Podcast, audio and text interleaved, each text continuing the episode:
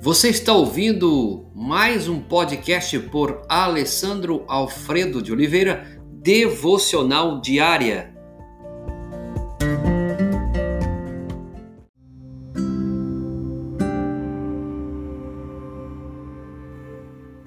Tema de hoje: Esperar em Deus. Isaías capítulo 30, verso 18. Bem-aventurado todos a, os que nele esperam. Ouve-se muito falar sobre esperar em Deus. Contudo, há um outro lado nessa questão. Quando esperamos em Deus, eh, Ele está esperando que estejamos preparados. Quando esperamos por Deus, nós estamos esperando que Ele esteja pronto. Vou repetir para você compreender. Quando esperamos em Deus, Ele está esperando que estejamos preparados. Quando esperamos por Deus, nós estamos esperando que Ele esteja pronto.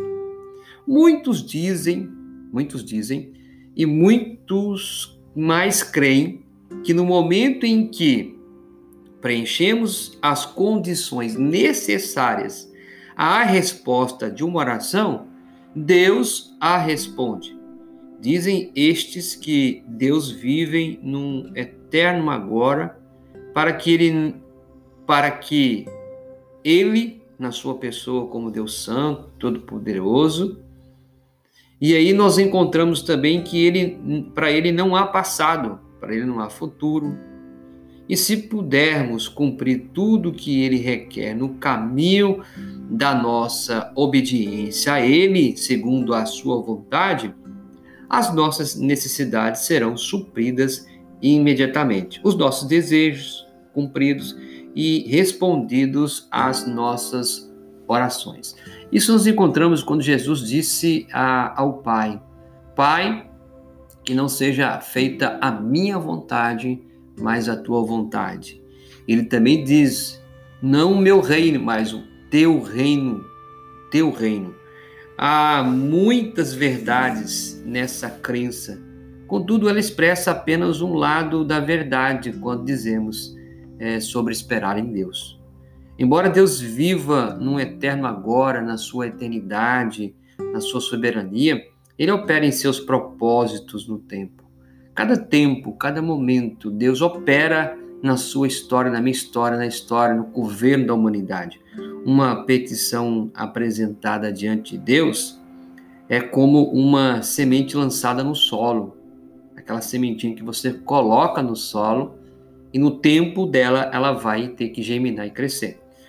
For forças que estão acima e além do nosso controle trabalha sobre ela. Então veja bem, quando você manifesta a sua oração, quando você espera em Deus, é como se você colocasse uma sementinha lá na terra, que agora você não tem controle sobre ela. Agora existe uma força sobrenatural que tem que operar, até que é dada a plena frutificação da resposta dessa semente que você plantou. Então, meu querido irmão, irmã, amigo e amiga, é a paciência que devemos ter. Essa paciência que deve estar disposta a esperar aquilo que Deus tem melhor para mim e para você. Que Deus abençoe sua vida nesse dia. Pai, nos ajuda diante de todos os intempéries da vida, esperar no Senhor. Nos ajude a estar preparados para esperar no Senhor.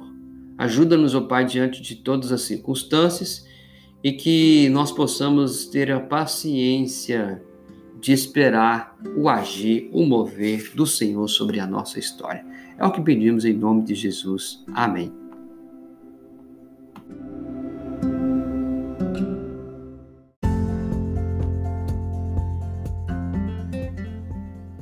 Você ouviu mais um podcast devocional diária?